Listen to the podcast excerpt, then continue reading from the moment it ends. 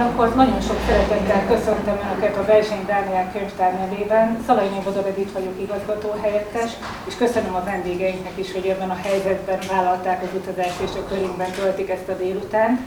Elég speciális évet, hiszen az ünnepi könyvhetet és a Roma Kultúra napját is el kellett halasztani a vírushelyzet miatt. Az ünnepi könyvhétnél ugye a Vörösmarty téri könyvrakodást, könyvvásárt sem lehet megtartani. A könyvtár mégis úgy gondolta, hogy mivel ezt eltolták szeptember 12 és szeptember 20 közé, mi az ünnepi könyvhetet megtartjuk. Számos könyvtár van, akik átmentek online térbe, mi mégis azt gondoljuk, hogy a személyes találkozás sokkal fontosabb, mint az, hogy online rendezvényeket szervezzünk. A Roma Kultúra napja nálunk 2015 óta kiemelt fontosságú, még Nagy Éva igazgató asszony idejében kezdődött el, aki most már nyugállományú, és 2015-től folyamatosan tartunk rendezvényeket, amelyek a roma kisebbséget, a roma kisebbség kultúráját próbálják bemutatni. 2015-ben az itt jelenlévő és a hallgatóság között szerényen meghúzódó Ferkovics József festőművésznek a kiállításával nyitottunk 2015-ben. 16-ban Jónás Judit színésznő volt a vendégünk, 17-ben Balázs János festőművésznek volt egy igen nagy sikerű kiállítása, 18-ban pedig Vigó József költő volt, aki vendégünk volt. Kezdetben úgy volt, hogy a Roma Kultúra napjára később az ünnepi könyvhétre tolódott, ez egy speciális év volt megint. 19-ben pedig Rácz Gyöngyi művész Horgolt Babáiból nyílt kiállítás. És akkor így csatlakozunk itt a 2020-as évben, ahol így kettőt kapunk egyben mondhatni, ünnepi könyvet és Roma Kultúra napi rendezvényt tartunk, és köszöntöm a körünkben nagy tisztelettel Rafael Mónikát, a Kincs Társadalmi Csoportok Kutatóközpont kutatóelemzőjét, Antal István, a Kincs Társadalmi Csoportok Kutatóközpont vezetőjét, és Kelber Krisztina történészt, ő helyi, tehát talán többen ismerik, aki moderálni fogja az eseményt. És így át is adnám a szót akkor Krisztának, hogy a vendégekkel a kerekasztal beszélgetést lezajlik. Köszönjük szépen! Tisztelt Hölgyeim és Uraim, köszöntöm én is Önöket, és köszöntöm a, a vendégeinknek, hogy elfogadták a, a meghívást erre a könyvemutatóra. A kezünkben tartott Romanők egymás közt című kötet az 12 munkájában sikeres, országosan vagy európai szinten elismert roma nő életútjában nyújt betekintést. A könyv a Koch Mária Intézet a népesedésért és a családokért, illetve a Lármátán kiadó gondozásában jelent meg 2020 tavaszán. A kiemelt életpályát bejáró roma nők láthatóvá tételére már korábban is történtek kísérletek. Értelmiségi roma nőkről már az 1990-es évek végén cikksorozat is jelent meg az Esély című folyóiratban. Diósi Ágnes akkor értelmiségi roma nők című öt részből álló sorozat, egy óvónő, egy pszichológus, egy szociális munkás, egy újságíró és egy közgazdász életében nyújtott betekintést. Ugyanakkor a 2000-es évektől a szociológia, az antropológia és a történettudomány is kiemelt figyelemmel fordult a roma szerepeinek a feltárása felé. Gondolhatunk itt csak néhány példát kiemelve mondjuk Bakó Boglárkának a tanulmányaira, cikkeire, például a Zsuska Rossz című cikkére a határtalan nők kizártak és befogadottak a női társadalomban című kötetben, vagy amely egy erdélyi közösségben vizsgálta a női szerepeket, vagy gondolhatunk például a 21. századi Roma Nők Országos Egyesületének a 2019-ben megjelent, Nyíretházan megjelent arcukat homály fedi még Roma Nők a Nagy Háborúban című kiállítására és annak a katalógusára. És ez a sor uh, folytatható volna még, uh, azonban mégis ez a portrékötet, amit a kezünkben tartunk, ez műfajában, koncentráltságában, grandiózusságában, ugyanakkor nyitottságában és az intimitásában is egy teljesen egyedi jelenség. Amint említettem, a kötet a 2018-ban alapított Kok Mária Intézet a népesedésért és családokért gondozásában jelent meg, ez az intézet a kutatás eredményeit a Kapocs szakmai folyóiratban teszi közzé, amelynek 2020-ban Roma családok Magyarországon címmel egy tematikus száma is jelent meg. Milyen jelentős kutatásokat végeztek a magyarországi roma közösségek tekintetében a közelmúltban, illetve mely projektek zajlanak még most is, István? Kérlek. Mhm. Jó napot kívánok, üdvözlöm neked! ahogy elmondtad, a családpolitika egy háttérintézménye a, a kincs, és a roma kutatásaink is a családpolitika, a család ö, szempontjából folytatódnak, és így folytatjuk őket. De a család téma az sok mindent felülel. És mi az oktatás, a roma nők, a, az oktatáson belül a tanárok, diákok viszonya témájában alkotunk, de nem elhanyagolható a történelem sem a munkáink közül, hiszen a cigány zenészek kiadványt is kollégám jelentette meg, Hanyászki Tamás, aki történész, és a kutatásaink mellett elemzéseket is készítünk a kormányzat számára. Tehát itt a Kapocs, Fosztunk Pár Kapocs kiadványt, azt majd itt ö, ki tudjuk osztani, majd megnézhetik. Ö, szociálpolitikai ö, írásaink is vannak, amelyek átölelik a teljes ö, roma lakosság ö, szociálpolitikai helyzetét, szegénység, lakhatás, ö, oktatással kapcsolatos számszerű eredményeit. Ö, elmondhatjuk, hogy ö, az elmúlt években kiemelkedő eredményekről lehet beszámolni, ö, azonban az oktatásban van még hova fejlődnünk. Tehát ebbe látjuk, hogy mind kormányzati, mind civil, mind egyházi részről van még fejlesztési lehetőség, és a sikerek mellett, hiszen oktatásban is vannak sikerek, beszélhetünk a roma szakkollégiumokról, a tanuljáról, vagy a visszatkezett gyerekház, ami így egy fejlesztő kezdeményezés a közoktatás előtt, de sikeres tud lenni. Ezekben látjuk a sikert, de vannak azért az oktatás részén még olyan fehér foltok, ahol kutatási témákban is van munkánk, lesz is, és szakmai munka is lesz még benne.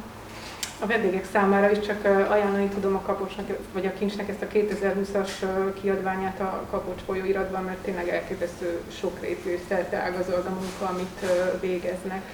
Milyen szerepet vállalt a kincs ennek a kötetnek az elkészültében? Miként látja a szerkesztő, hogy hogyan illeszkedik ez a kötet a, a eddigi szociológia vagy történettudományi uh, irodalomnak a, a sodrába? Hogy hogyan illeszkedik a kincs? Hát úgy, hogy, hogy tulajdonképpen az egésznek a, a, a gondolata, a gondolata ugye a kincsben született meg. Én igazából tavaly, tehát 2019. februárjában kezdtem el dolgozni. A kincsben előtte kormánytisztviselő voltam, és társadalmi felzárkózás területén dolgoztam 9 évig, és számomra nagyon megtisztelő volt, hogy, hogy akkor, amikor én elkezdtem az intézetben dolgozni, akkor azonnal megkaphattam azt a feladatot, hogy, hogy valamilyen romanői tematikájú dolgot hozzak létre, és hogy, hogy Istvánnal együtt akkor dolgozzuk ki ennek a koncepcióját, és ránk volt igazából bízva, hogy mi az, amiben gondolkodunk, tehát nagyon nagy teret adott nekünk az intézet, és Nyilvánvalóan, mivel én magam is romanő vagyok, és 41 néhány éves túl két diplomán nyelvvizsgán családon, én elsősorban akkor, amikor meg volt ez határozó, hogy valamit csináljunk, ami roma nőkkel kapcsolatos, akkor önző módon azt gondoltam, hogy, hogy, hogy én szeretném a saját kérdéseimet feltenni másoknak.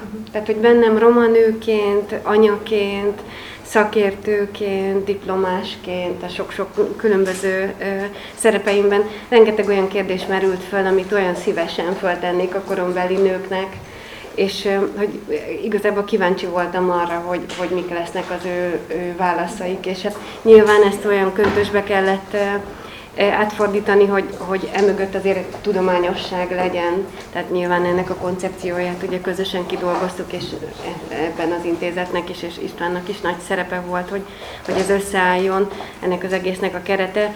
De hogy amitől egy picit más ez a kötet is talán nem is annyira tudományos célú, az az, hogy, hogy sokkal inkább egy ilyen elmesélő, sokkal inkább egy ilyen beszélgetős, mint ahogy benne van ugye a címében is, hogy romanők egymás közt. Tehát tulajdonképpen én 12 romanővel beszélgettem romanőként, romadiplomás nőkkel, romadiplomás nőként, és ezek az interjúk igazából ennek a lenyomatai. És hát ahogyan a felvezetőben te is mondtad, hogy, hogy rengeteg intim téma és kérdés is felmerült ezekben, és talán egy kicsit e, ebben is más egy olyan kutatástól, ami mondjuk nagyon ilyen tárgyilagosan tesz fel kérdéseket, hogy, hogy tényleg nagyon belementünk személyes kérdésekbe is az ő életükkel kapcsolatban, és hát sok-sok olyan témát vetettünk fel, amik társadalmi szintű kérdéseket is felvetnek. Igen, ugye a cím is erre utal már az egymás közt. Így van. Hogy tulajdonképpen egy őszinte, intim beszélgetés zajlik az interjú készítője, a szerkesztő és az interjú alanyok között. Így van, igen. igen. igen. Még lehet hozzáfűznem. Abban, itt felvezetésben elmondtad, hogy milyen sok mű jelent meg, vagy cikk jelent meg azzal kapcsolatban, hogy roma nőket reprezentálják. Nagyon fontos azt kiemelni még egyszer, hogy roma nő beszélgetett roma nőkkel, és, és egy olyan belsőséges viszonyban tudtak beszélgetni, ahol, ahol ö, látszik a, az interjúk ö, alapján, elmélyültek és ö, nagyon intim lett. Sok ö, roma nőt ismert Mónika, sok roma nőt ö, megismert az interjú készítés alapján, vagy éppen közben. És még egy dolgot kiemelnék, ami fontos, és más ez a kiadvány, mint az általában a többi, az, hogy a roma kultúra is megjelenik benne. Kunhegyesi Ferenc festőművész mű, művei megjelentek a könyvben. Ő által megjelennek az interjú alanyok is. Tehát egy, nem is tudom, hogy fogalmazott Feró, azzal kapcsolatban, tehát hogy nem akar portrékat festeni, ő illusztrációkat Így festett, a, ami rajta keresztül lát meg. Te olvasta az interjúkat, rajta keresztül ö, látszódnak így a hölgyek. Tehát nagyon szép ez is, tehát hogy, hogy nem csak a szöveg van, hanem ilyetre kelnek Kunyesi Ferenc által a, az illetők is. És ez, ez szerintem egy unikális ö, produktummá teszi a könyvet, és tudom mindenkinek ajánlani, hogy nézzen bele. Tehát úgy is, hogy nem egyszerre neki futás olvasva, hanem szépen uh, interjú interjúra, és ezek 10-15 oldalas interjú, szerkesztett interjú. És el kell, nem tudom, elmondhatjuk, de elmondjuk azt a belső titkot is, hogy mi itt sokkal intimebb interjúkat láthattunk Mónikával. Uh, így is intim, meg nagyon személyközi de, de nagyon megnyíltak a hölgyek, és, és nagyon jó volt olvasni azt is, hogy, hogy mennyi olyan társadalmi probléma vagy társadalmi jelenség jelenik meg az életükbe, ami egy kutató számára is elemezhetővé teszi ezeket az interjúkat, és olvasmányos is tud lenni egyszerre. Tehát ez, ez külön kiemelendő. Igen, azt hiszem, hogy az összetettség ebben is van, hogy egyrészt a tudomány, másrészt az intimitás, harmadrészt pedig a, a vizuális színesség, ami még hozzájárul uh, ahhoz, hogy ez egy hihetetlen érdekes olvasmány. Uh, idéznék egy néhány mondatot a, a Monika elő uh, szavából, ami aztán tovább gördíteni a beszélgetést. Idézem, a bemutatott romanők eltérő személyiségűek, életük más-más periódusában vannak, részben a sikereik és küzdelmeik is eltérőek. Egyben azonban egészen biztosan azonosak, tudtak és mertek egyedi életpályát kijelölni a maguk számára, és ezt a pályát képesek bejárni. Ezek a nők mertek döntéseket hozni az életükkel kapcsolatban, és akartak, tudtak tenni önmagukért. A tanulást, a fejlődést választották. Ezek a nők erősek, céltudatosak, gondolkodó, tevékeny emberek sok-sok üzenettel. A 12 hölgy életútjából azonban az is kiderül, hogy abban is közös a sorsuk, hogy a pályájukon rendkívüli erőfeszítésekkel jutottak előbbre, és sokszor nagyon rögös utakon. A rögök egyike talán a, hogy a legelső tényezője az a, az a születéskor már egy kapott, egy kapott adottság, a családi háttér, amiből ugye elindulnak. És uh, itt um, hoznék egy tanulmányt, amit szintén a, a 2020-as kapocsban olvastam, ez a Tárkány Ákosnak és a Várfalvi Mariannának a, a roma közösségek egészségügyi helyzetére vonatkozó uh, tanulmány, uh, amiben az általuk vizsgált roma közösségek körében kiderült, hogy az országos átlagnál uh, jóval alacsonyabb vagy jóval magasabb a kis testsúlya, a kis teszt hosszal született gyermekek száma, vagy az ábgar, alacsonyabb ábgárértékű gyermekeknek, a újszülötteknek az aránya.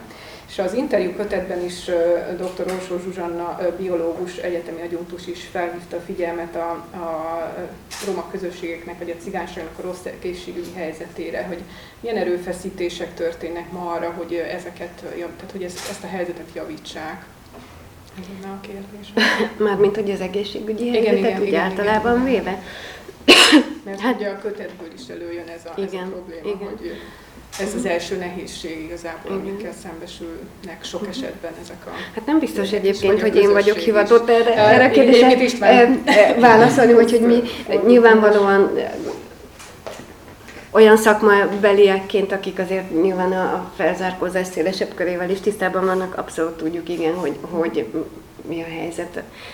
Kutatások nélkül is sajnos, akár terepre menve is látjuk, tudjuk ezeket. Én azt gondolom, hogy, hogy igen, valóban vannak ilyen hátrányok, amik nyilván azzal, hogy, hogy valaki hova születik, az egy meghatározó, de hogy számos olyan kormányprogramban, akár az, az említett biztos kezdett gyerekház is, vagy a, vagy a később a tanodák, amik ezeket próbálják ellensúlyozni. Az, hogy az egészség területén milyen hátrányok vannak, az pedig a lakhatással nyilvánvalóan összefügg.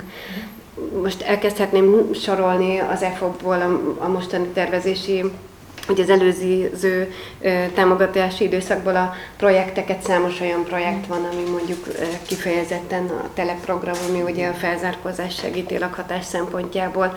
De hogyha egy picit, nem tudom, hogy István akartál erre reflektálni, mert hogy akkor majd így a, a rájuk vonatkozva meg, akkor reflektálok még. Tehát van egy fontos különbségtétel.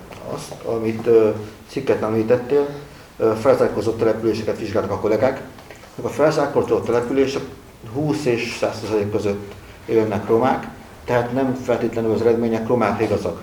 Tehát itt a hátrányos helyzetű felzárkózott településekről beszélhetünk, ahol különböző arányban laknak roma lakosok. Ezek is becslések, de azért nagyjából látjuk, hogy valóban roma emberekről van szó. De itt sokkal fontosabb az, hogy a szociális hátterük az, az milyen. Tehát ez nem egy genetikai adottság, hogy a romák ö, kevesebbet élnek, vagy éppen a születéskor kisebb súlyjal születnek és kisebb méretekkel, hanem ö, a szociális hátrányokból adódó ö, eredményességek szóval sajnos, ö, de ö, azért látjuk, hogy, hogy ö, vannak erre törekvések, hogy javuljanak, de nem tudok belemenni, mert a kutatásunk már ebbe ö, nem ment bele, csak azt néztük meg, hogy, hogy ezeken a településeken valóban ö, a megszületendő vagy megszületett gyerekek, azok, azok ilyen hátrányokkal kezdik az életüket,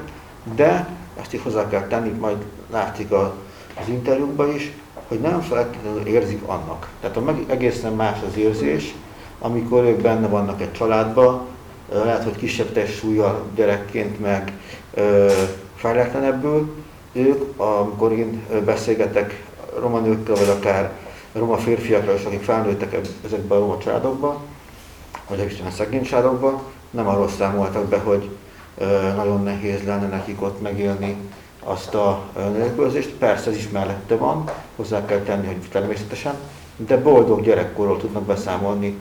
Már akkor lenne csak nagyon jó, hogy ez a boldogság ö, jobb léttel is párosulhatna ö, ezeken a településeken is, máshol is.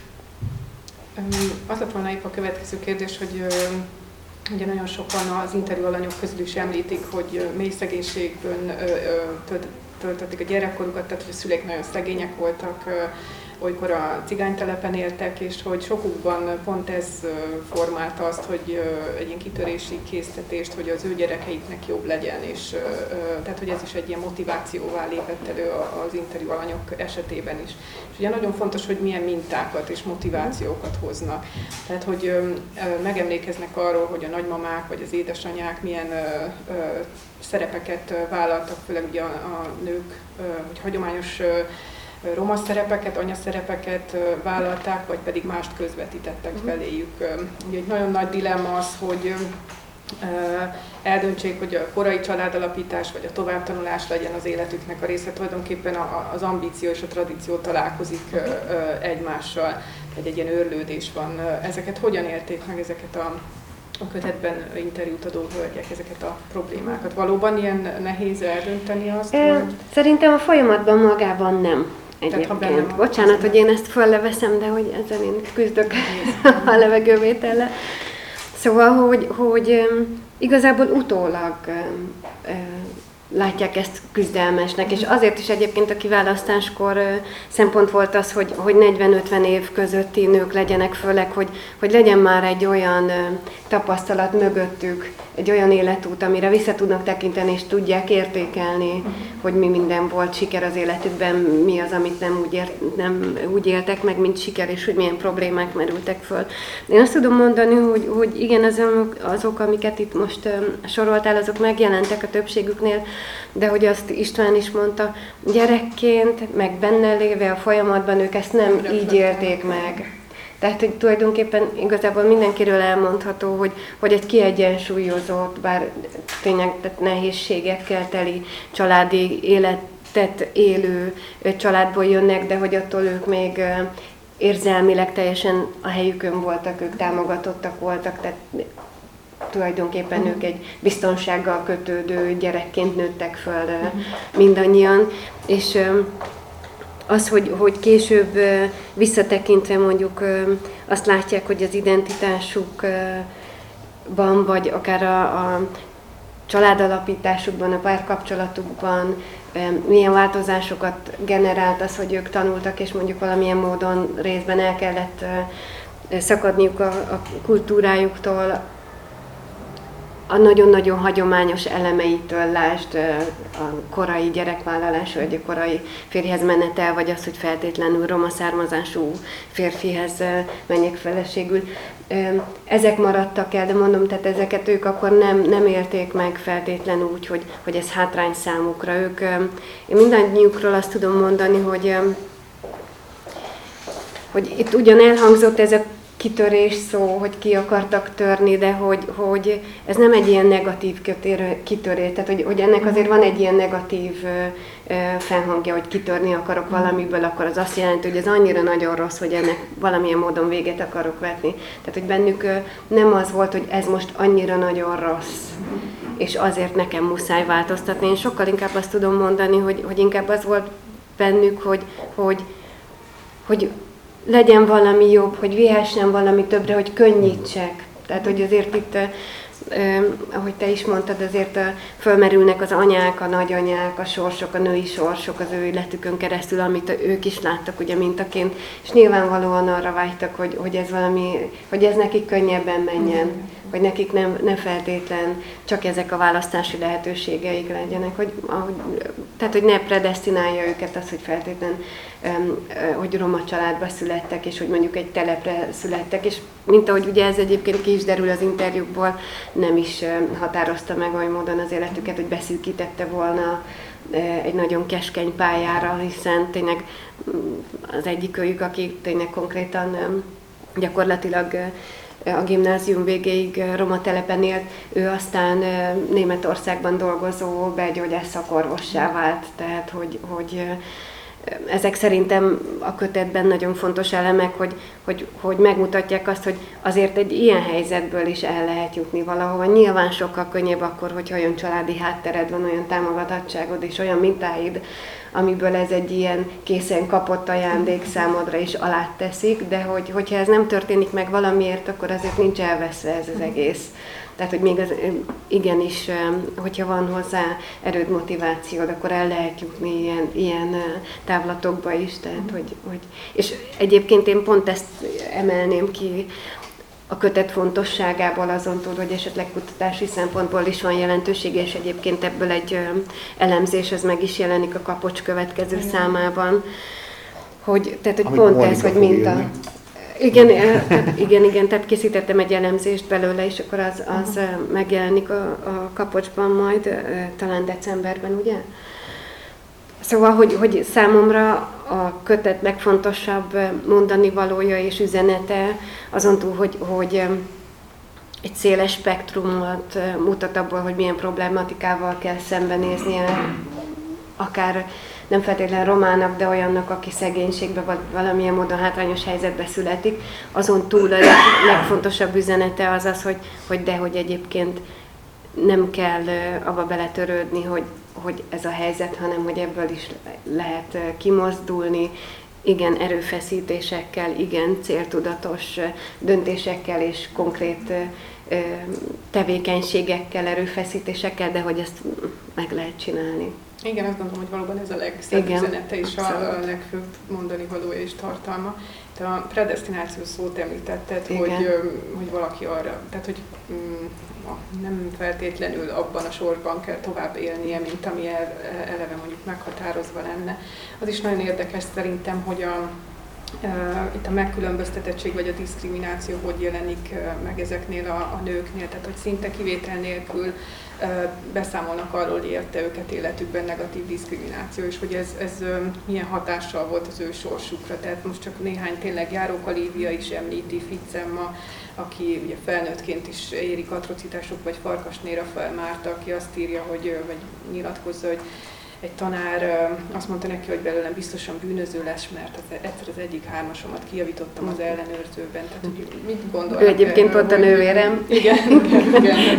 hogy ezek a stigmákkal hogy lehet megbírkozni, vagy hogy viszik tovább. Igen. Tehát, hogy mindannyiunknál előjön mm. tulajdonképpen ez. Igen, igen. Nem tudom, hogy Istvánnak tehát, hogy igazából ezekkel együtt kell tudni élni. Tehát, hogy az van, hogy, hogy szerintem, ha valaki nem a származása miatt ö, kap egy ilyet, akkor kap azért, mert nem elég magas, vagy mondjuk ducibb, mint amit a, jónak tartanak, vagy ne adj Isten a szexuális orientációja más, mint amit mondjuk a nagy átlag elfogadna. Tehát, hogy, hogy nem gondolom, hogy ez roma specifikus, egy kicsit olyan szempontból más talán, hogy ez egy olyan tényező, amin nem fog tudni változtatni. Nem tehet róla, mert mondjuk a testsúlyom lehet olyan, hogy változtatok rajta. Ez egy olyan tényező, amivel dolgoznia kell mindenkinek. Igen. Tehát, hogy ezért nem is érdemes ezt úgy szőnyeg alá seperni, vagy nem beszélni róla, hiszen ez egy olyan, hogy beleszülettem, roma vagyok, életem végéig az is leszek. Tehát ezt eltagadhatom, és akkor ugye jöhetnek az ilyen kérdések, hogy mennyire lehet egészséges identitása annak, aki, aki kiszakad ebből az egészből, és azt mondja, hogy távol tartom magam tőle, és nem akarok tudni róla. Lehet ezt is választani, és nyilván az is eljut valahova, de aki, aki öntudatos és egészséges identitású akar lenni, és, és egészséges felnőtté akar válni, az nyilván az önismeretébe, az én ismereti útjába beletartozik az, hogy igen, ezzel is dolgoznom kell. Hogy roma vagyok, és ez valakinek tetszik, valakinek meg nem. Igen. El kell jutni. Nagyon fontos a nőknél, itt mindegyik sikeres nőkről beszélünk, itt mindegyik ö, jó megküzdési stratégiát uh-huh. választott. Uh-huh. Tehát vannak megküzdési stratégiák, azt mondják, hogy elengedem, és akkor én beletörődök abba, uh-huh. és egy stratégia, csak ez nem ez a sikerre.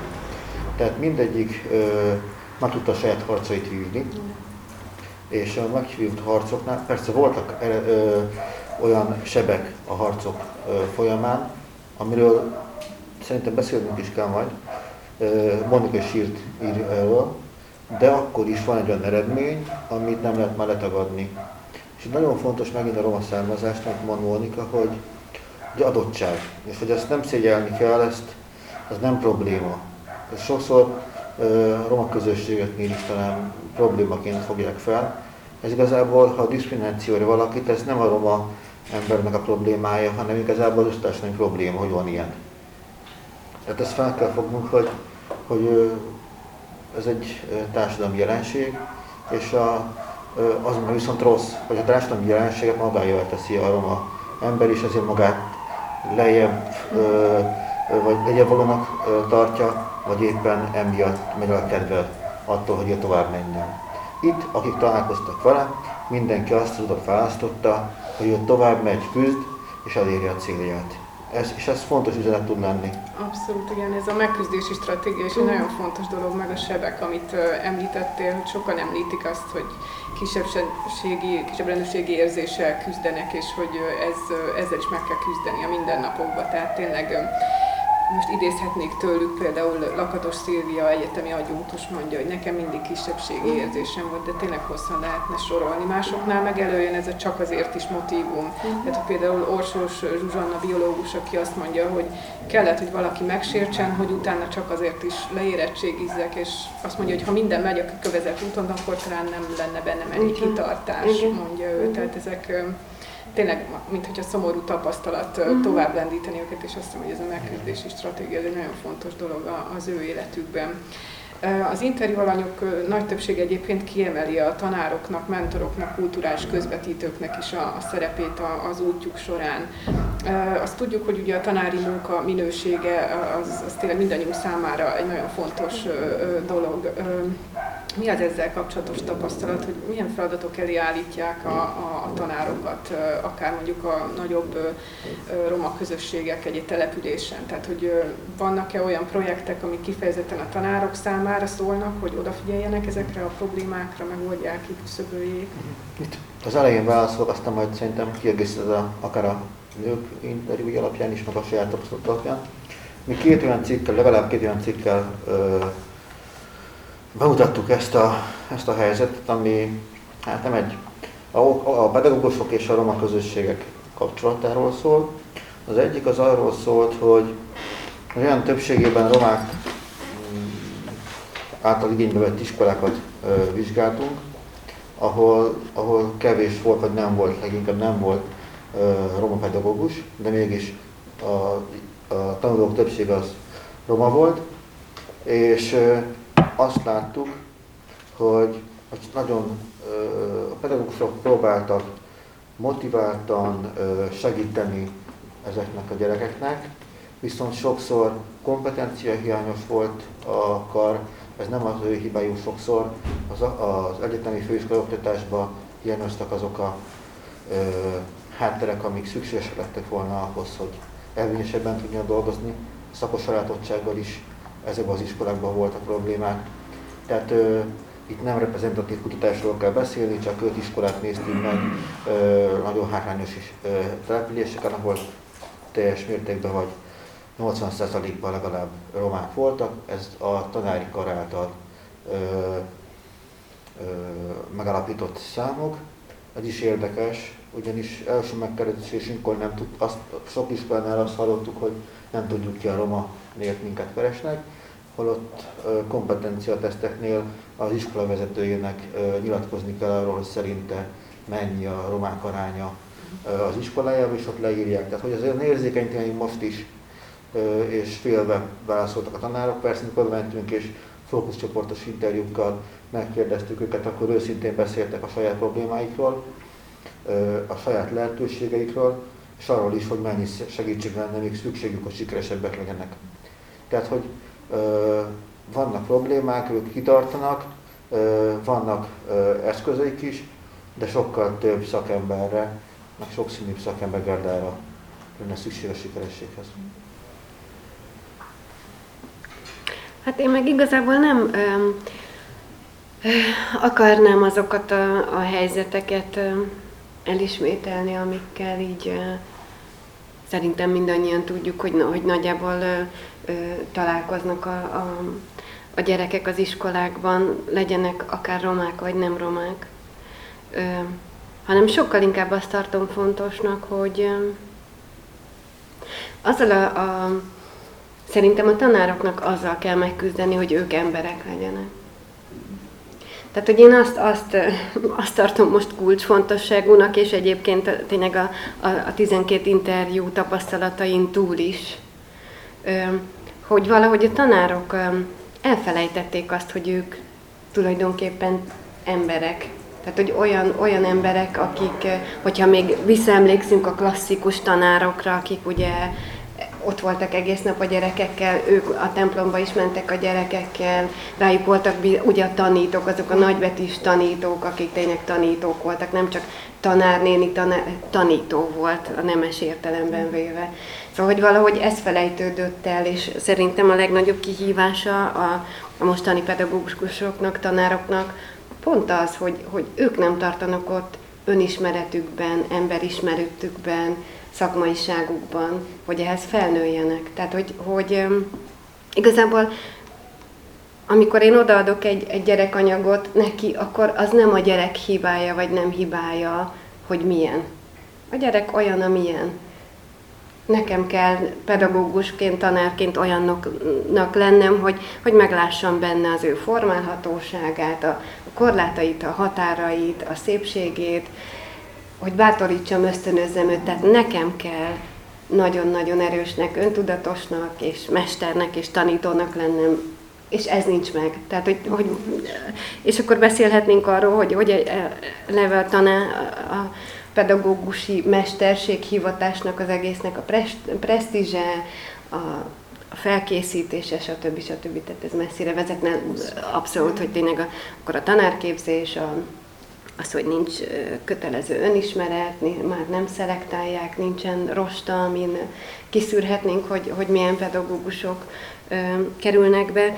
Szóval, na, tehát, hogy, hogy tulajdonképpen ezeknek a, a hiányoknak a, a problematikájával kell a gyereknek megküzdeni, mert rajta csapódik le. Uh-huh miközben nem ő a vétkes, ő csak az elszenvedője ennek az egésznek, tehát nem a gyereknek kell ebben változnia, hanem az összes mindenki másnak egyébként.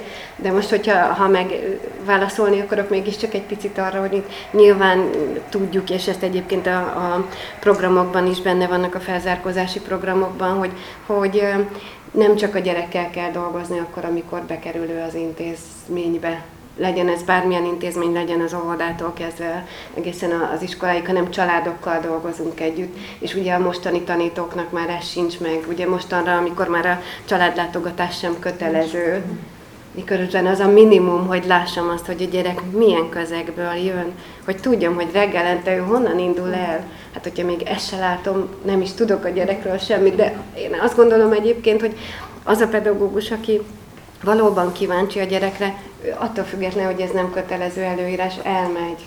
Tehát én azt gondolom, hogy, hogy és ebben tehát a nővérem is pedagógus, elmegy. Tehát nem kell, hogy előírják, kíváncsi rá, akarja tudni, mert akarja ismerni a gyereket. Tehát, hogy, hogy igen, tehát, hogy ezt, ezt kell visszaadni, hogy családdal dolgozom, nem csak a gyerekkel, hanem nem csak a gyereket tanítom, hanem az egész családot. Iszonyú nehéz egyébként nyilván, főleg akkor, hogyha esetleg egyes családok nem befogadóak erre, amikor van egy távolságtartás. De hát nyilván ennek is megvannak az okai, megvan ennek is a miértje, tehát hogy, hogy ezt is kéne tudni átgondolni, hogy, ez, hogy miért van az hogy egy, mondjuk egy roma család nem szívesen engedi. Én sem engedném oda a fiamat akkor, hogyha mondjuk tudom, hogy, hogy a hátsó padba fogják ültetni, mm.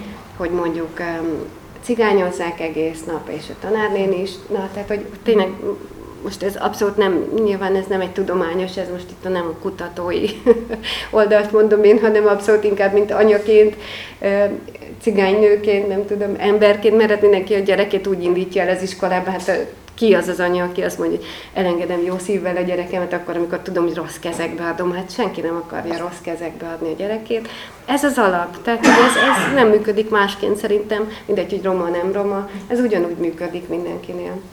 És amire az István is utalt, és szintén nagyon fontos, hogy a megfelelő minőségű oktatás. Tehát, hogy, hogy az, ami elhangzik, hogy, hogy egyébként nincs is szakképesítése annak a tanárnak, és ő úgy van ott tanítónként, és még örülünk neki, hogy ő elvállalja, mert egyébként senki nem menne oda, akkor, akkor tehát miről beszélünk? Tehát az a minimum, hogy, hogy minimum ugyanolyan minőségű ö, környezet, eszközrendszer, módszer rendelkezésre áll, hanem jobb, mert egyébként, hogyha hátrányból indul, akkor nyilván több eszköz, több módszert kell fel tudnom felsorolni, meg felsorakoztatni ahhoz, hogy ugyanoda eljussak. Tehát mínuszból nem lehet pluszt kihozni.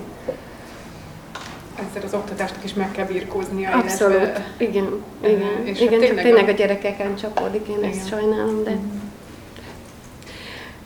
A meginterjú volt, hogy nem csak a, a, a tanároknak, mentoroknak, vagy a kulturális közvetítőknek a szerepét emelték ki a, a élettörténeteikben, hanem a könyvét is.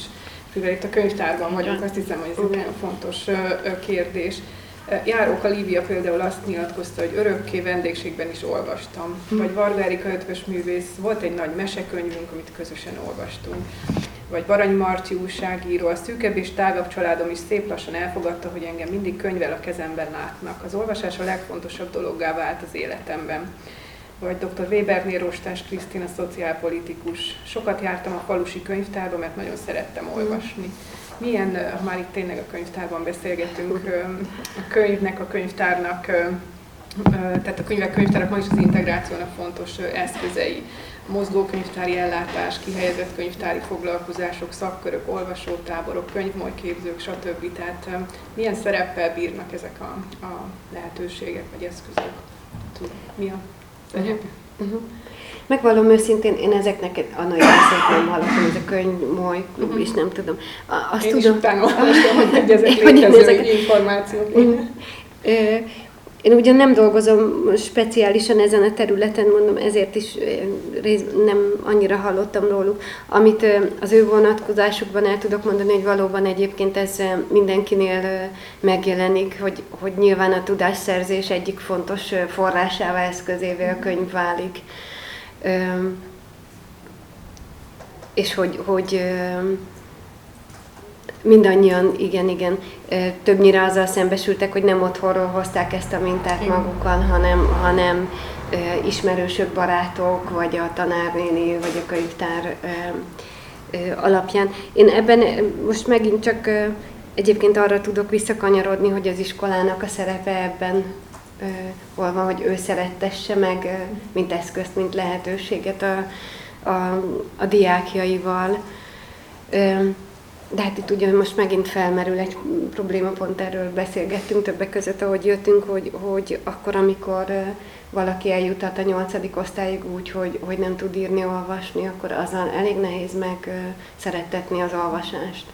Tehát és akkor most megint utalok vissza ugye a minőségi oktatásra, hogy, hogyha az a cél, hogy a gyerekeket minél előbb kinyomjuk a, a rendszerből, mert kvázi problémásnak ítéljük, és nem szeretnénk túl sokat foglalkozni vele, akkor itt hiába van ott remek eszközként akár a könyv is, nem fog eljutni, hiszen az alapkészség nincs meg hozzá, nem tulajdonképpen elvettünk egy olyan lehetőséget, ami később őt a tudáshoz juthatná, juttathatná. Azon túl, hogy persze most a digitális oktatás és mindenféle más eszköz előjön, ami szintén nagyon remek lehet, bár én nem vagyok nagyon híve, megmondom őszintén, hogy kicsit idegenkedve használok ilyen eszközöket, de hogy azok, ahhoz is tudni kell írni, olvasni, tehát hogy az alapkészségek kellenek akkor is, hogyha, hogyha nem a könyv az, ami a legfőbb eszköze a tudás átadásnak, de hogy hogy ebben is az iskolának és az iskolai oktatás minőségének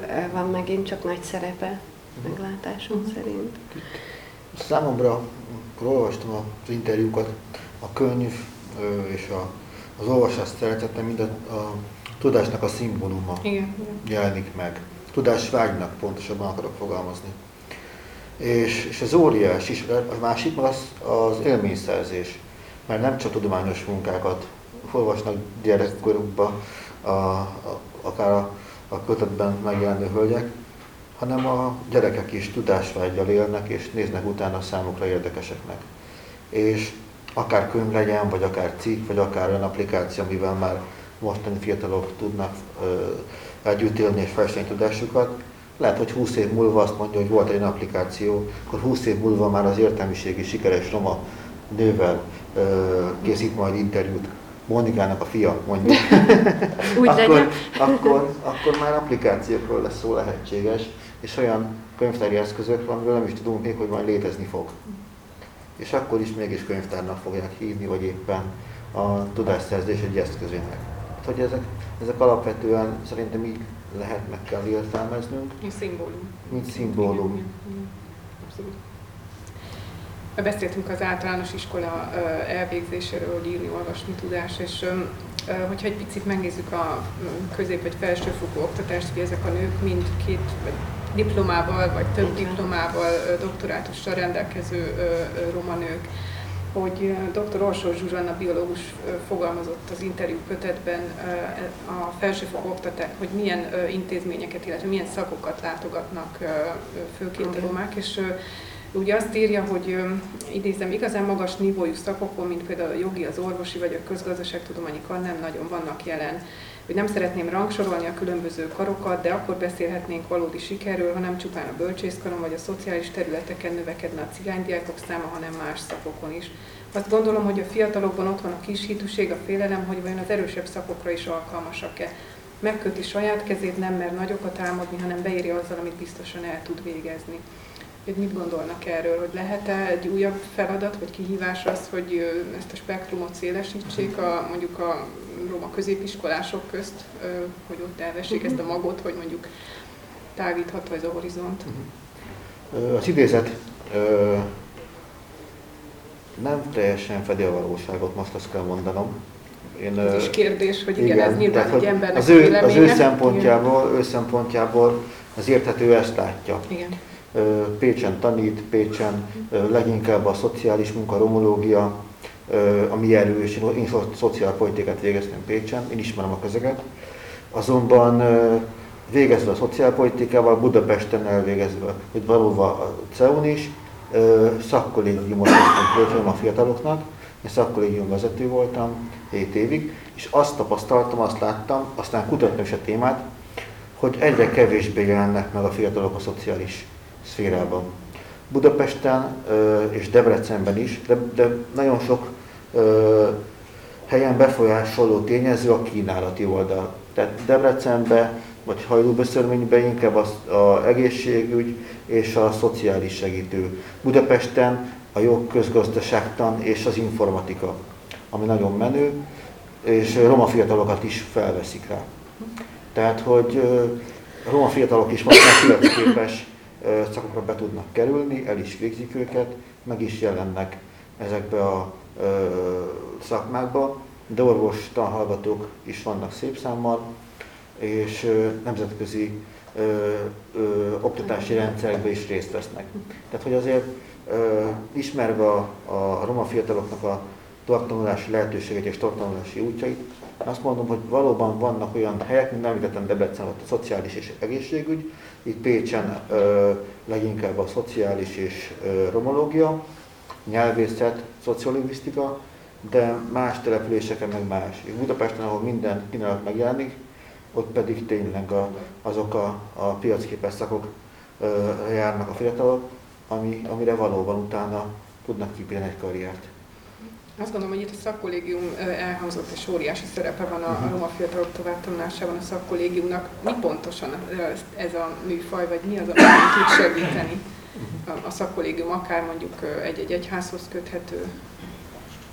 Hát, igazából egy benlakásos intézmény, ahol a a roma fiatalok segítséget kaphatnak abban, hogy a felsőoktatási tanulmányai során közösséget, lakhatást, ösztöndíjat és plusz tudást vegyenek igényben, ami egy értelmiségi családban alapvető lenne, külön angolórák, vagy idegen külön informatika, vagy olyan fejlesztés, ami egy értelmiségi családnál alapvető, hogy kifizetik, itt egy roma fiatalnak nincsen háttere, hogy meg tudják teremteni, a szakkollégium azt adja.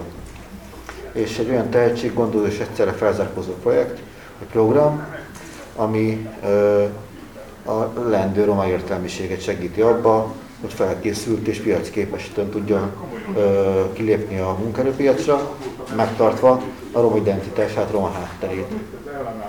És pont itt a ö, könyvben is megjelenik egy roma szakkollégista már, tehát hogy a 40-es pluszos hölgyek voltak, de volt egy olyan érdekes ismerősünk és egy olyan érdekes ö, hölgy, aki, aki egy görögkatolikus paphoz ö, ment, ö, hozzá győzvette el, akkor még ezt beakarodtam. A lényeg, hogy, hogy görögkatolikus a párja, egy pap, Igen. és olyan ö, telepen vannak, Rakacán, ami teljesen roma, ö, romák által lakott település, és ott missziót végeznek. Úgy, hogy ö, most nem emlékszem pontosan, de jogász vagy jog, vagy jogi asszisztens. Igen, igen, meg a munkaügyi tanácsot. Igen, tehát hogy elég jó ö, képzettsége van, és ö, tudni kell, a férje pedig Rómában doktorált, tehát egy nagyon európai szintű tudású ö, szakember, ö, pastorapszichológiából, és lementek missziót végezni. Tehát, hogy nekünk nagyon ö, csábító volt, hogy lépjünk ebből a 40 pluszos keretből, hiszen lát, látni kell azt, hogy vannak azok a fiatalok is, akik már saját felelősségüket érzik, és lemennek segíteni. De persze vannak mások is, a 40 pluszosok közül is sokan a saját hivatásuk mellett még ö, a roma közösségekért is dolgoznak. Egyébként, bocsáss meg, csak egy fél mondat arra van arra a kérdésedre, hogy, hogy kell leszélesíteni? Kell egyébként. Tehát, hogy ez abszolút cél, és hát azért erre is vannak ösztöndíjprogramok is. Ami miatt egyébként Zsuzsa így érezhette azon felül, hogy ő ugye egyetemi docens, és azon az egyetemen, tehát hogy azokról a tapasztalatairól beszélt, az az, hogy azért a 90-es években végeztek ugye ezek a nők többnyire. És akkoriban egyébként tényleg volt egy ilyen vonulat, hogy, hogy azért volt a, a roma fiatalokon egyfajta nyomás, hogy hogy ők visszamenjenek a saját közösségeikbe, és ők végezzenek valamilyen olyan visszaforgatható munkát, amivel ők jobbíthatnak a, a, a roma közösségek helyzetén, és nyilvánvalóan ezek elsősorban a szociális munka, a szociálpolitika voltak. Tehát, hogy, hogy akkoriban ezek a pályák voltak leginkább nyitottak erre, meg tényleg akkor ugye mindenféle mozgalmak voltak, akkor rengeteg olyan program és intézet működött, ami azt súlykolta tulajdonképpen, hogy ha igazából roma vagy, akkor neked vissza kell menned, mm. és vissza kell forgatnod a tudásodat a sajátjaidnak. Tehát, hogy tulajdonképpen tényleg volt egyfajta ilyen nyomás, ami beszűkítette egy kicsit ezt az utat, és nyilvánvalóan az akkori fiatalok és mostaniak közül is nagyon sokan érzik úgy, hogy attól függetlenül, hogy milyen pályán vannak, legyenek bankárok, jogászok, de valamilyen módon visszaforgassák a tudásuk egy részét, és valamilyen módon hozzájáruljanak ahhoz, hogy azért a, a roma közösségeknek jobb legyen a helyzete.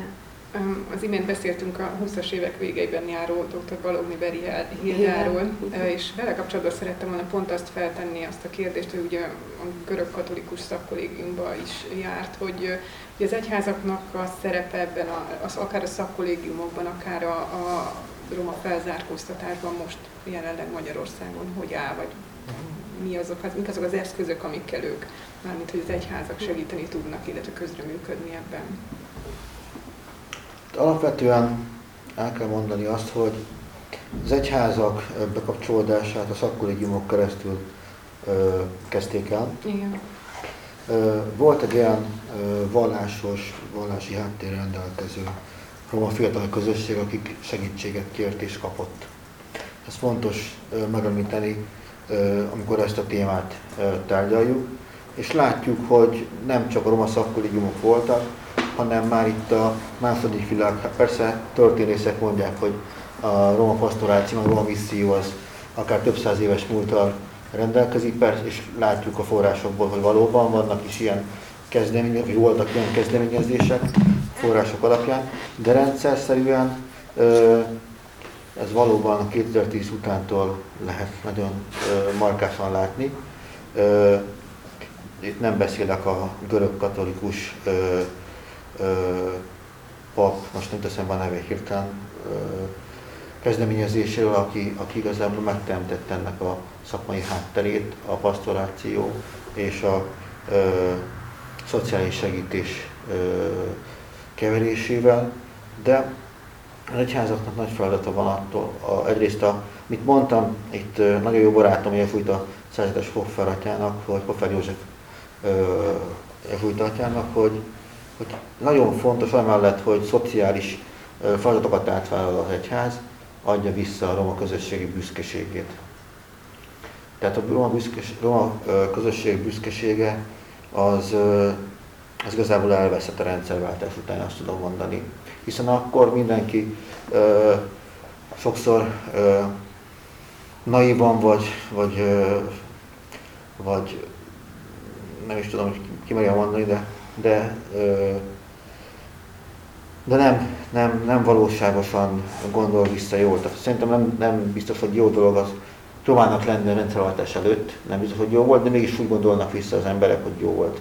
És ez picit naívság, hiszen látjuk, hogy nem sok ö, lehetőségük volt ö, a társadalmi mobilitásra, hiszen a a gyárakban vontók voltak, vagy éppen az építkezésekre, de meg volt a büszkeségük, hogy ők dolgoznak, megkeresik a kenyerüket. Bár a kutatások nem zajlottak, de a, a személyes beszélgetéseim alapján ezt érzem, meg a közösségi élményeim alapján. A rendszerváltás után, főleg a roma férfiaknál azt látom, hogy akik munkát vesztettek, nem tudtak eltartani a családjukat, azoknál nagy problémák jöttek elő. És itt jönnek elő a roma nőknek a kitartása, a roma nőknek az előretörése, hogy ők mindig ott voltak egy olyan ö, támaszként, hogy, hogy, hogy az a büszkeség azért mégiscsak maradjon meg a családi szinten, és ne, legyen rosszabb a helyzetük. Az egyházaknak szóval nagy szerepe van, hogy ez a büszkeség visszajöjjön. Nem csak azért, hogy munkát adjanak, mert sok helyen már tudnak munkát is adni különböző kezdeményezésekkel, hanem olyan lelki támaszt és közösséget, akár roma identitás újraélesztésével, sajnos hallgatom az újraélesztésével, mert sok helyen meg is szűntek ezek a kezdeményezések, ahol, ahol roma kultúráról, roma identitásról lehet, lehet beszélni, és, és az egyházak hozzák azokat a kultúra teremtő személyeket, akik ezeket újra tudják adni a közösségnek. Én azt látom, hogy van terepük, van olyan tudása ö, a közösségekben, roma, roma és keresztény közösségekben, hogy ezeket, ezekkel lehet egy felzárkózó, vagy integrációs, vagy éppen ö, olyan ö, újra büszke ö, roma közösségeket alakítani, amelyek utána sikerrel tudják venni az élet különböző nehézségeit. Én azt gondolom, hogy itt nagyon fontos ez a roma büszkeség és az identitás, és visszakanyarodva a kötethez, illetve a megint volt hölgyekhez, hogy tehát valamennyien büszkék vallják a, a roma identitásukat, és nagyon érdekes volt számomra néhányuk esetében ki is gyűjtöttem, hogy mit gondolnak erről, hogy Varga Erika divattervező például azt mondta az identitására vonatkozólag, hogy ő először roma nő, utána magyar nő. Vagy Baranyi Marcsi így nyilatkozott, hogy elsősorban magyar, magyar vagyok, de egyszerre cigány is. Vagy Lakatos Szilvia egyetemi adjunktus. Én ugyanúgy érzem magam magyarnak a nyelv, a kultúra és identitás tekintetében, mint romának. Tudom kezelni a kettőt önmagamban, nem akarom szétválasztani, és nem is szeretnék különbséget tenni a magyarságom és a cigányságom között. Tehát azt hiszem, hogy pont ebben a folyamatban nagyon fontos az ő, ő identitásuk, és hogy büszkén tekintenek vissza múltjukra, a jelenükre, vagy a jövőjükre is. Tehát azt hiszem, hogy tényleg példaként állíthatók ők ebben a szempontból is. Um, beszélgetésünk elején úgy fejeztem ki, hogy a címből adódóan is az egymás közt, a, a mondtad roma nő beszélget a roma nővel, hogy nagyon fontos vonulata és szegmense az intimitása kötetnek. Azt gondolom, hogy nem minden esetben adja ki az interjú alany magánéletére vagy a férjére vonatkozólag azokat az információkat, amiket itt elolvashatunk. És nagyon érdekes volt számomra a férjel és a gyermekekkel kapcsolatos megnyilvánulások. Nyilván a férválasztása vagy a lehetőség, nem tudom, ez sokkal összetett, mint egyszerű választás. Ez egy nagyon komplex kérdés Viszont te is feltetted a kötetben azt, hogy feltűnt neked, hogy a meginterjúvolt hölgyek nagy része nem roma férjet választ magának, és pont említed azt is, hogy egy hosszú beszélgetés lehetne erről rendezni, hogy ez vajon miért így van. Megosztanád a gondolataidat velünk, hogy ha nem is egy egész konkrét hosszú beszélgetésben, de talán röviden, mert azt gondolom, hogy ez egy nagyon érdekes kérdés velük kapcsolatban. Igen. Igen, hát ugye gyakorlatilag mindannyiuknál felmerült ez a, ez a kérdés, hogy akkor a, hogy roma vagy nem roma elférje. Mert hogy azt gondolom, hogy, hogy ez ma még fontos kérdés, én remélem egyébként, hogy, hogy egyszer már nem lesz az.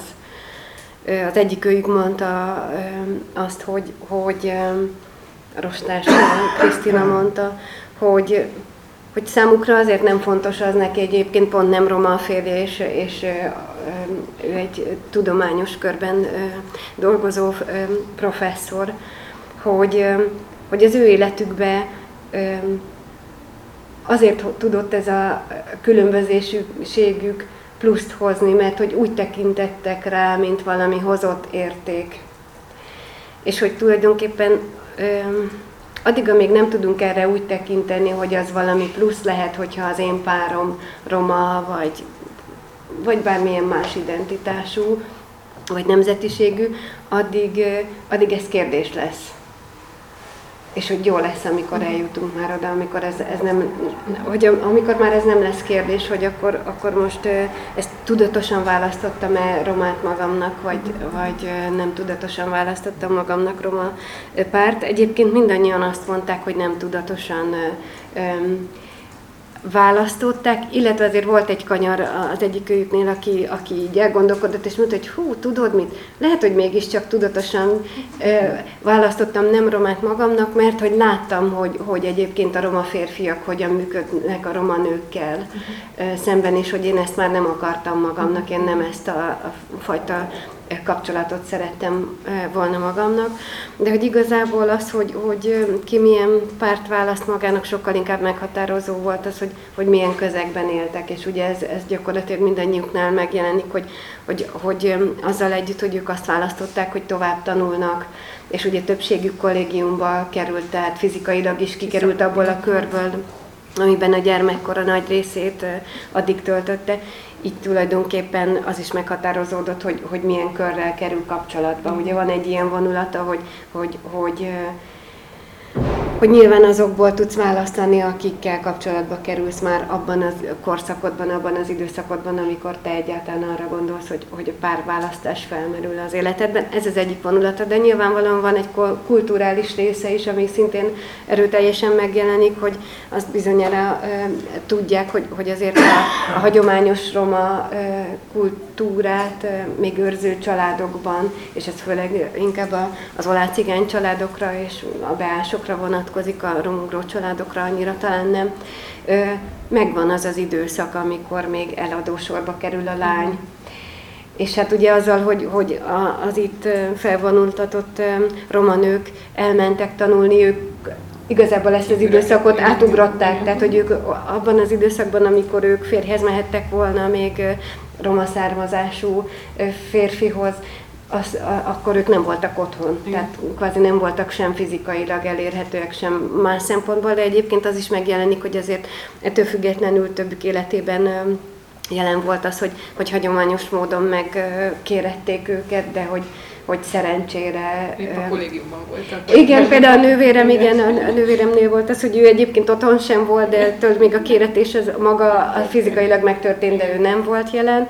De aztán volt a, volt a, a Marcinál, igen, igen, hogy ő megüzente a másik hölgy, hogy hát jöhetnek nyugodtan, de ő nem lesz otthon, úgy, tehát kvázi ki, kifejezte azt, hogy nem. És volt olyan is, aki, aki igen, a, az egyetemi docens asszonynál, hogy, hogy ott megkérdezték tőle, hogy na lányom, szeretnél férjhez menni, vagy, vagy inkább tanulnál, és akkor azt mondta, hogy hát én inkább akkor tanulnék, hogyha már ez a lehetőség itt van.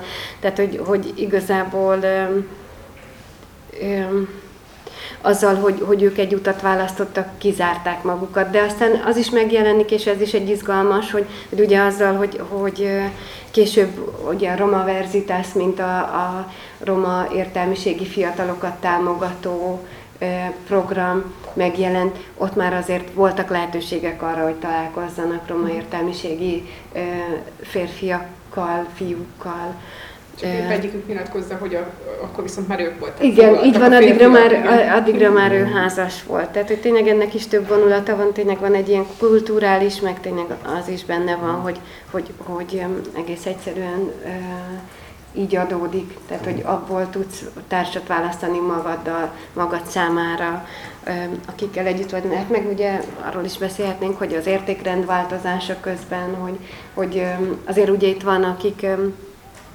roma társat választottak maguknak, majd aztán elváltak pont amiatt, hogy, hogy az értékrendbeli különbségek miatt már nem, nem voltak kompatibilisek. Itt Mónika ezt a beszélgetést megejtette, amúgy a könyv után egy, egy kis roma közösséggel az akadémián.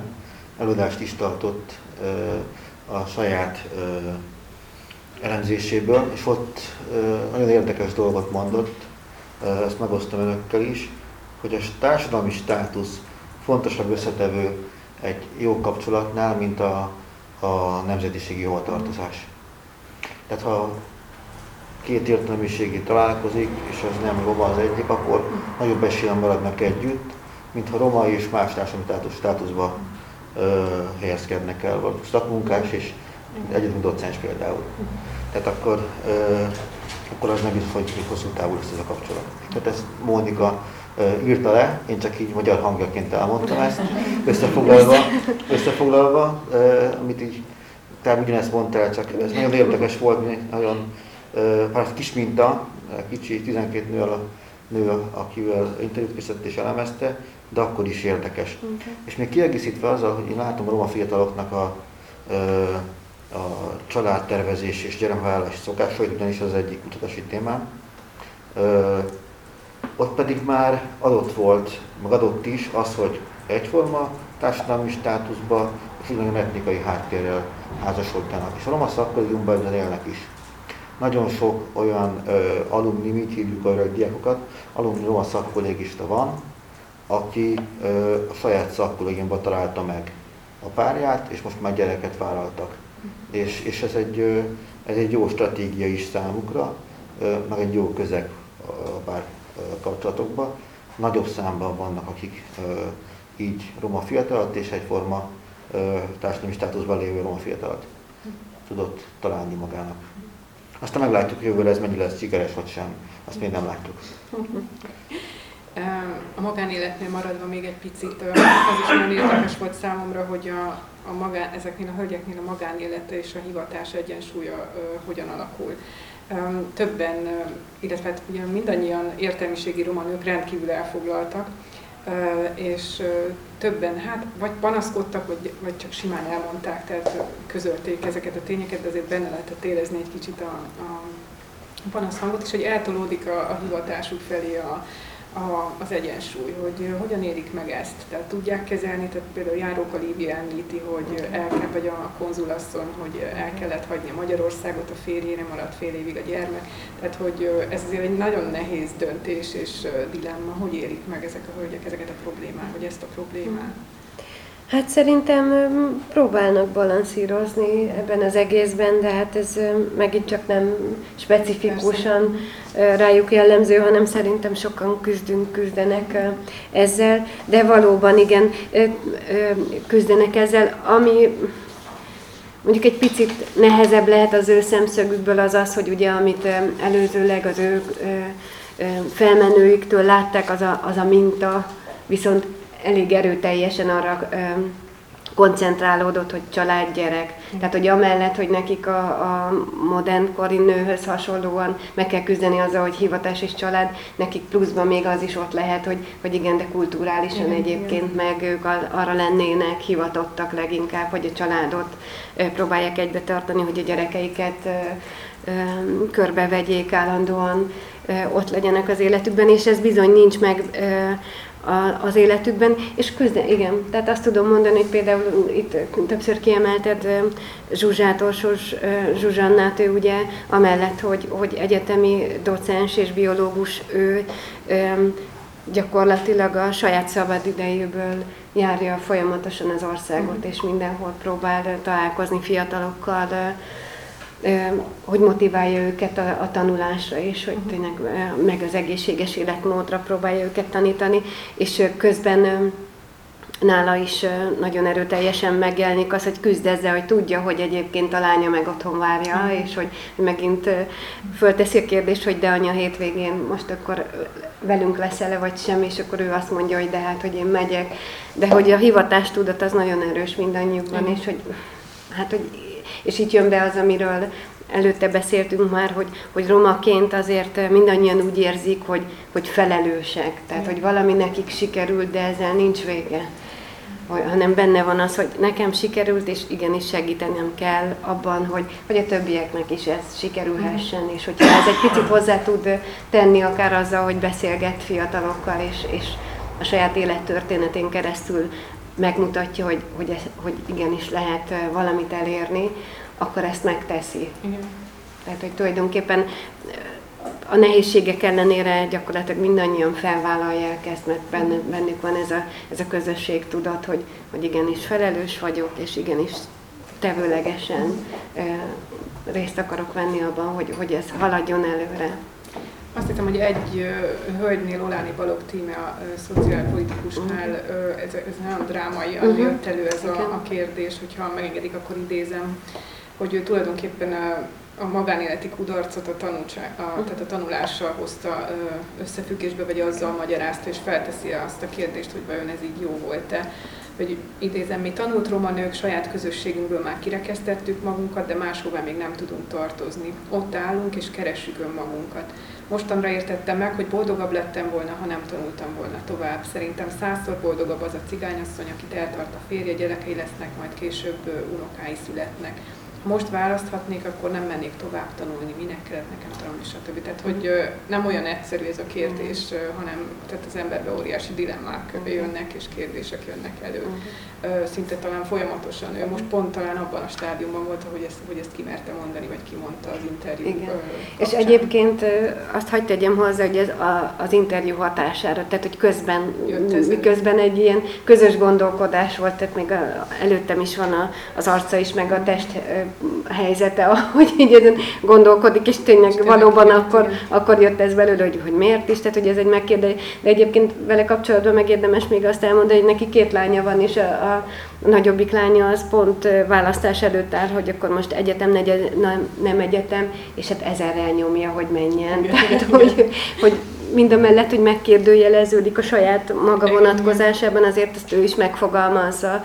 Többször egyébként rádiós interjú is volt többek között vele is, hogy, hogy nem kérdés tulajdonképpen, tehát hogy ez szinte ilyen költői kérdés, hogy ez megéri-e vagy sem, mert egyéni szinten persze lehet az, hogy, hogy most azt gondolom, hogy, hogy más út lett volna, és abban boldogabb lennék, de hogy, hogy igazából igazából nem is kérdés ez a kérdés, hanem menni kell és csinálni kell, tanulni kell, mert ez a legerőteljesebb eszköze lehet. És hát az ő esetében talán azért alakult ez így, mert amit István említett, hogy, hogy nagy volt a különbség, tehát hogy neki ugyan roma férje volt, de ő nem tanult tovább, tehát hogy, hogy tényleg itt a státuszban volt túl nagy különbség, és az értékrend nagyon eltolódott, és emiatt nem volt már meg az az összhangharmónia, amiben a, a család együtt tudott volna maradni, de...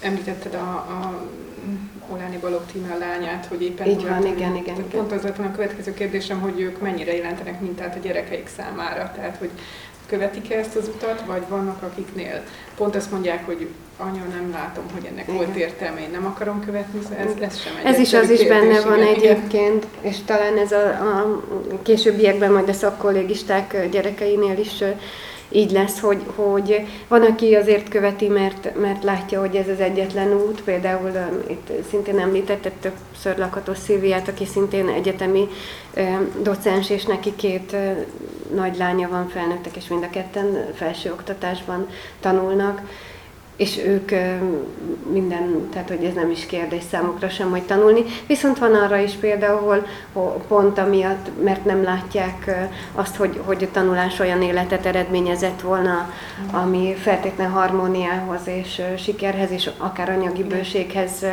vezetett volna, megkérdőjeleződött ez az egész, és, és nem követendő mintaként jelent meg, de mindenképp minta, csak nem feltétlen uh-huh követik, de hogy ezek mennyire egyéniek, nem gondolom egyébként, hogy ez a, a, a, a tanulás miatt, tehát hogy, hogy egyedül a, a tanulás mint ok vezetett volna ahhoz mondjuk, hogy valakinek a párkapcsolata nem, nem úgy alakult, ahogy azt mondjuk eltervezte magának, hogy szerette volna, de hogy igen, tehát ez a, a negatívuma is megvan, igen.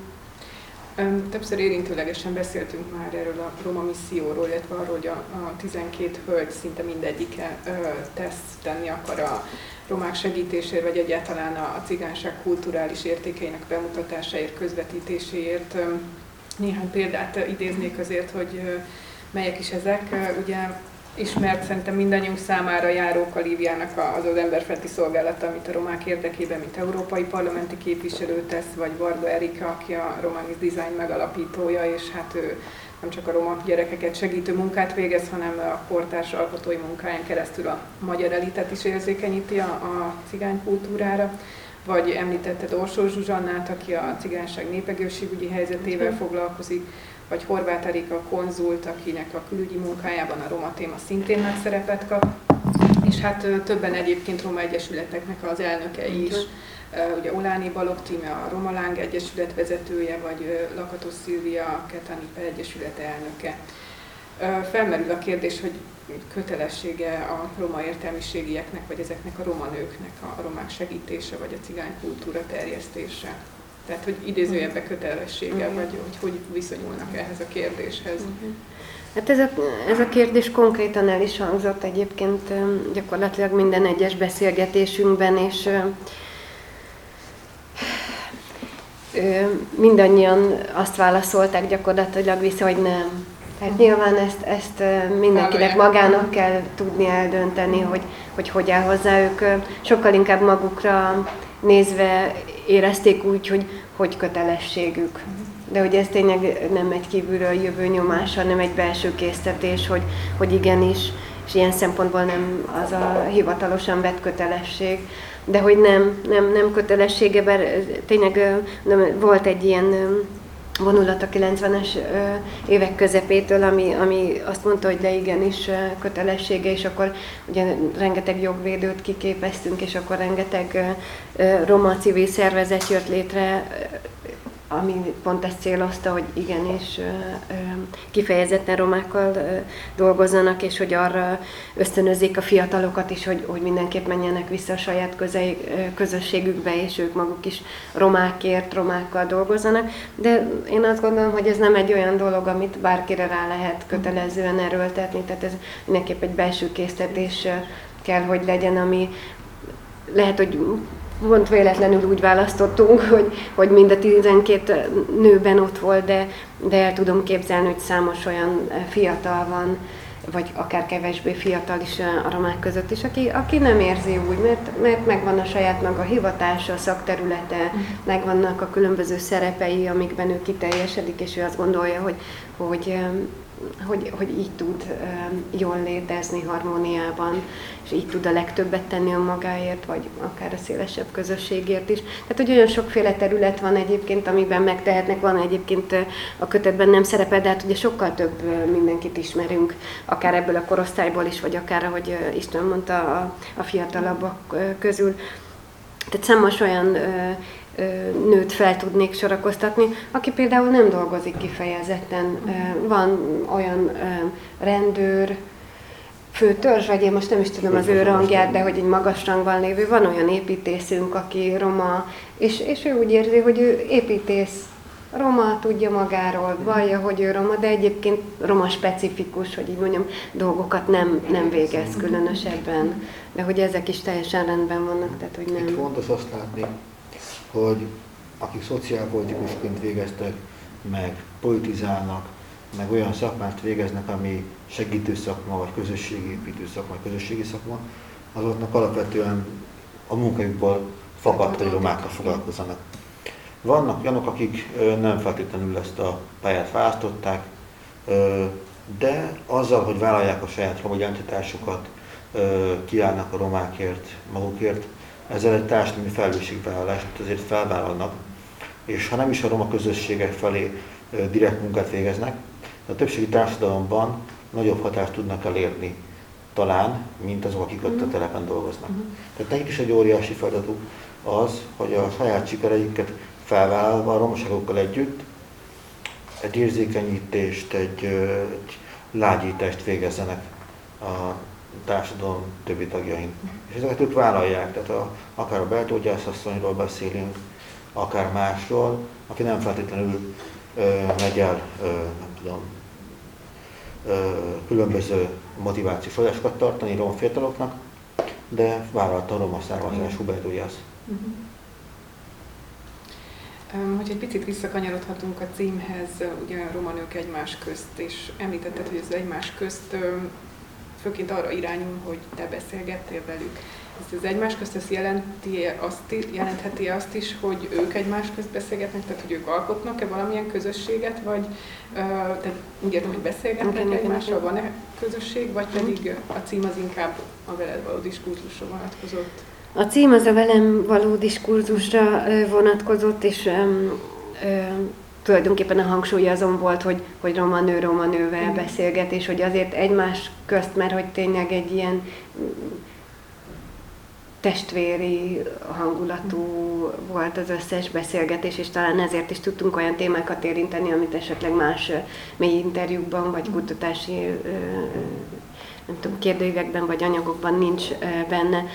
De cél egyébként, hogy ők, ők egy közösség legyenek, és hogy ők is egymás közt legyenek, és egyébként tavasszal akkor, amikor ez a kötet megjelent, akkor volt egy konferenciánk, ahol jelen volt mind a 12 nő, és akkor találkozhattak ők először így, hogy, hogy együtt vannak, egyébként nyilvánvalóan többen ismerik egymást már, akár dolgoztak is közösen együtt de hogy mivel azt gondoljuk, hogy nagyon nagy potenciál van bennük, rengeteg tudás összegyűlt náluk, és nagyon erősek és nagyon aktívak több területen, szeretnénk, hogyha egy közösség lehetne belőlük, ők egyébként Facebookon, e-mailen mhm. kontaktusban vannak egymással, de hogy ugye a koronavírus ilyen szempontból is nagyon rosszkor jött, mert hogy keresztbe húzta azt a, azt a szándékunkat, hogy, hogy őket akár egy projekt erejéig, vagy többféle aktivitás erejéig összehozzuk, és, és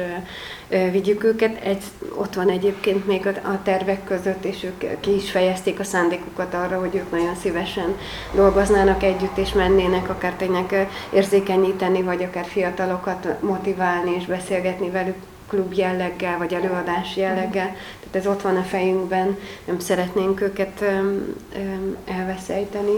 Azt Rengeteg, az óriási potenciál lenne, abszolút, igen, hogyha... abszolút, igen, igen, igen. Hát én ezt remélem. közösségként akár ilyen híd szerepet betölthetnének igen. sok irányba. Azt igen. Hiszem, hogy ez, igen. Hát egyéni szinten ugye többen megteszik már én ezt, de hogyha, hogyha ők meg együtt, akkor mindenképp. Erre egyébként pont Varga Erikával találkoztam nem régiben, és akkor beszélgetünk. Tehát a fejekben rengeteg terv van, nagyon kreatív egyébként a csapat, és arról most nem esett itt még szó, de hogy elég széles palettáról jöttek ők, tehát hogy tényleg van közöttük média szakembertől kezdve belgyógyász szakorvosig, konzulig, aki külügyben dolgozik, politikus van közöttük, van óvodapedagógus, szociálpolitikus, tehát hogy, hogy széles a, a paletta.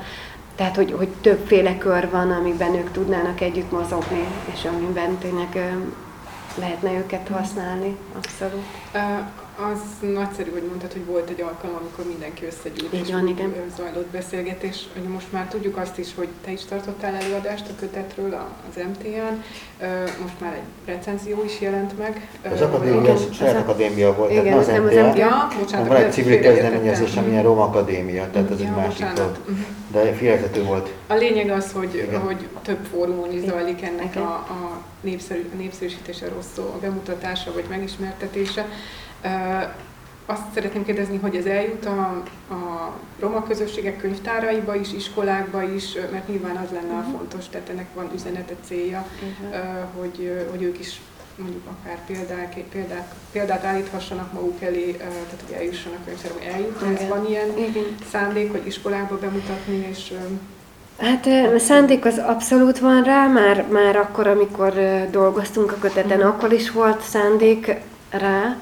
Én azt remélem, hogy most így a vírus és mindenféle ügyek nem fognak ebbe beleszólni. Amit most konkrétan látok, az az, hogy októberben még lesz két helyszín, ahol könyvbemutatóra menni fogunk, és egyébként meg a következő projekt, amiben dolgozni fogunk, az egyik az, az a roma lányokat célozza, tehát most a, a, nem a roma nők, hanem a roma lányok, tehát most egy fiatalabb korosztályjal fogunk együtt dolgozni, és, és velük készülnek majd fókuszcsoportos beszélgetések és kérdőíves megkérdezések, és például számukra mindenképpen fogjuk vinni, és cél az, hogy, hogy, hogy azon túl, hogy hozzájuk eljutassuk, eljuttatjuk, beszélgessünk is velük ezekről az sem titkolt cél, hogy, hogy akár tényleg klub jelleggel a lányokat is bevonva eljussunk hozzájuk, tehát hogy, hogy igen, tehát ezek a könyvek ezek elérhetőek, és két irányú céljuk van. Egyrészt tényleg az, hogy,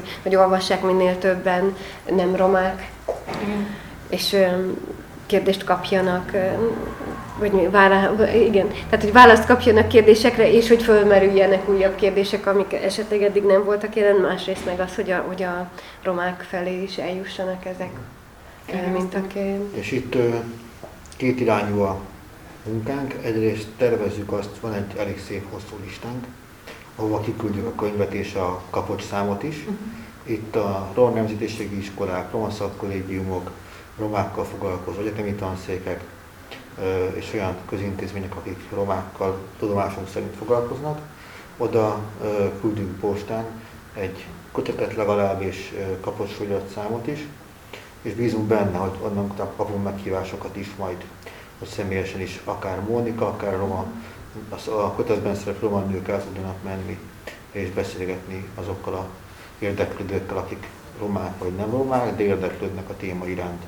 És én nekem célom az, hogy a roma fiatalokkal megismertessük a könyvet is, meg a szereplőket is. Sokan ismerik már őket, de nem elegen, és nem elég azoknak a számba, aki, aki tudná motiválni ezeket a fiatalokat, hogy ne adják fel, mert azért vannak lehetőségek, és a legrosszabb helyzetből is fel lehet állni, és utána sikerrel lehet kijönni ezekből. Én azt kívánom, hogy legyen így, és tényleg minél több helyre jussatok el, legyen olyan sok dolgotok ezzel a, a könyvvel. Reméljük, és azt is kívánom, hogy legyen fogadókészségre, és minél többen találjanak meg benne legalább egy apró pontot, vagy bármit, ami fontos lehet az életükben hogy az életük folytatásában. Én nagyon köszönöm, hogy válaszoltak a kérdésekre. Köszönöm a hallgatók figyelmét is, és szerintem néhány percben adhatnánk esélyt arra, hogy ők is feltegyék a, a kérdéseiket, hogyha ha van a vendégekhez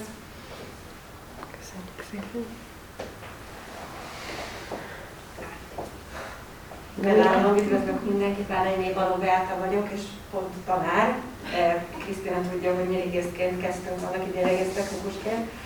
A nők szerepét szeretném megkérdezni, hogy mennyiben, tegeződhetünk rá, Persze, igen, köszönöm. Hogy mennyiben látod nehezebbnek a roma nők kiemelkedését, tehát a olyan lehetőségét, mint a roma férfiakét. Tehát most megjelent 12 tényleg szuper hölgyről ez a könyv, lehetne 120 roma férfit mellé tenni? Tehát, hogy milyen arány van a, a karrier lehetőségekben? Ugyanaz az elnyomatás van, mint amit én néha tapasztalok, és nagyon jó volt az a kis idézet, amit az egyik hölgy mondott, hogy megérte, hogy tényleg ezt kellett nekem csinálni. Én nem romaként ezt már nem is tudom, hányszor föltettem magamnak, hogy lehet, hogy boldogabb lennék, ha nem tanultam volna ennyit. Mm. Tehát, hogy ez nem csak roma probléma mm. szerintem, hanem általában sajnos ma a világban nagyon sok nő szembesül ezzel a nehézséggel és problémával, de hogy a nőknek ez sokkal nagyobb teher, mint mondjuk egy roma férfi.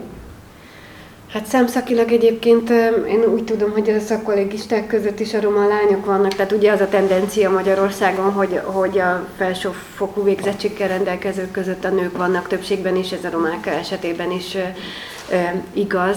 Az, hogy, hogy nehezebben nekik, mint egy roma férfinak, én nem megmondom őszintén, hogy fogalmam sincs róla, hogy, hogy mennyi roma férfi van diplomásként. Ugye azt tudjuk, hogy a romák között egy százaléknyi diplomás van, arányt nem néztek még, hogyha jól tudom, hogy, hogy ezek közül mennyi a férfi és, és mennyi a nő.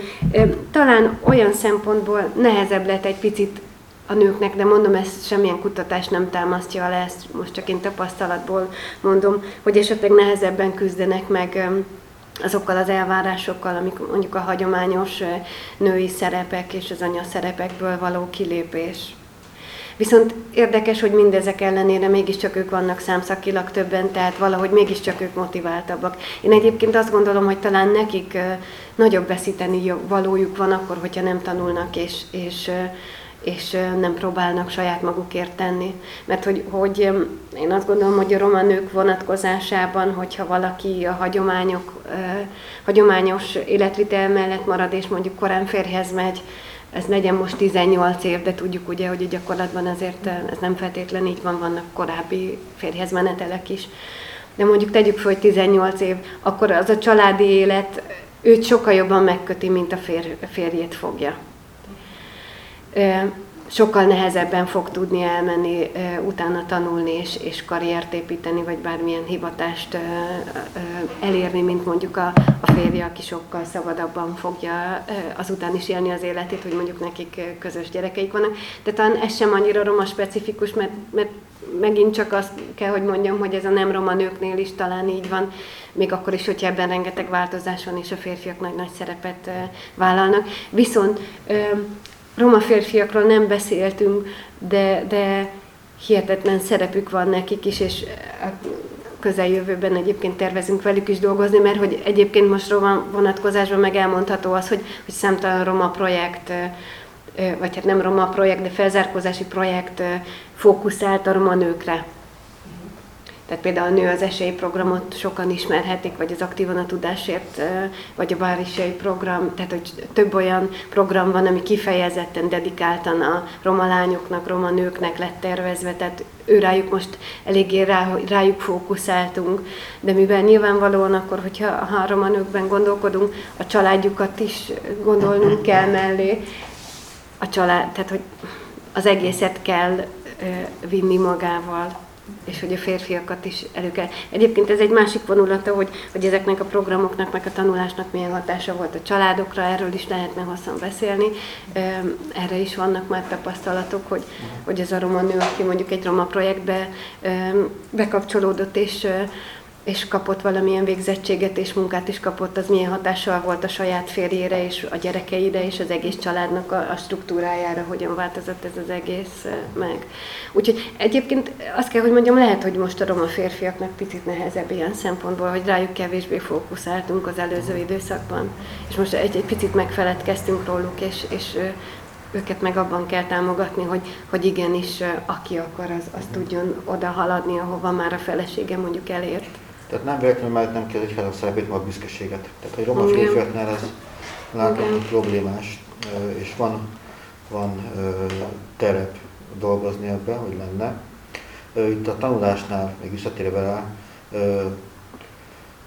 ahogy látjuk az adatokból, leginkább szakiskolában mennek el, de meg onnan is kiesnek a roma fiatalok, roma fiúk, mert pénzt kell keresniük. Nagyon gyorsan kell roma fiúknak pénzt keresni, a családnak, hogy segítsenek. A roma lányokra nem feltétlenül igaz ez. Ők gyorsabban többet tudnak tanulni, és nem várják el tőlük annyira, hogy pénzt hozzanak a házhoz. És nagyon fontos, hogy sokszor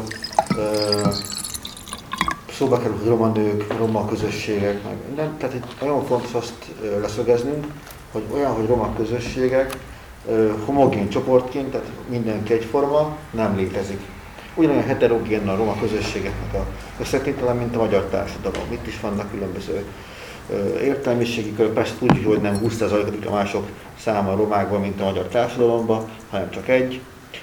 Szakmunkások száma is végonyabb, de és a, 8 osztályon rendelkezők és szegényekben többen vannak, de mint ö, törzsi, ha lehet így fogalmazni, vagy ö, ö, csoport különbségek is óriásiak, tehát romungrok, cigányok vagy beások közül, akár ö, anyagi háttért tekintve is sok különbség van. Tehát ezek mind befolyásolják azt, hogy egy roma nő vagy egy roma lány milyen pályaívvel tud majd az életébe ö, tovább menni, és egy fiúnál is.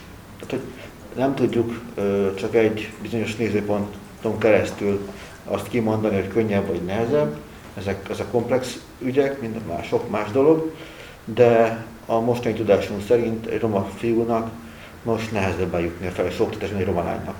Furcsa mód. Mm, köszönöm.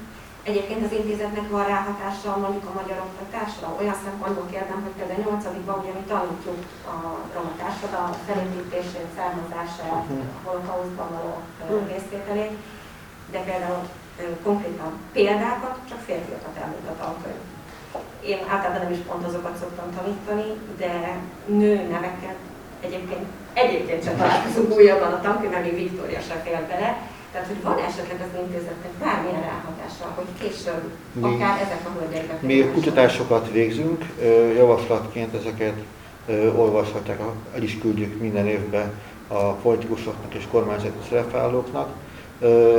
Ennyi hatásunk van, hogy a tudásunkat és a tényeket, azokat mindenki elé tárjuk, és láthatják, hogy, hogy mik állnak rendelkezésünkre. Például van egy ilyen tanulmányunk ebben az említett kapos kötetben, ami a felsőoktatásban lévő roma tartalmakat elemzi.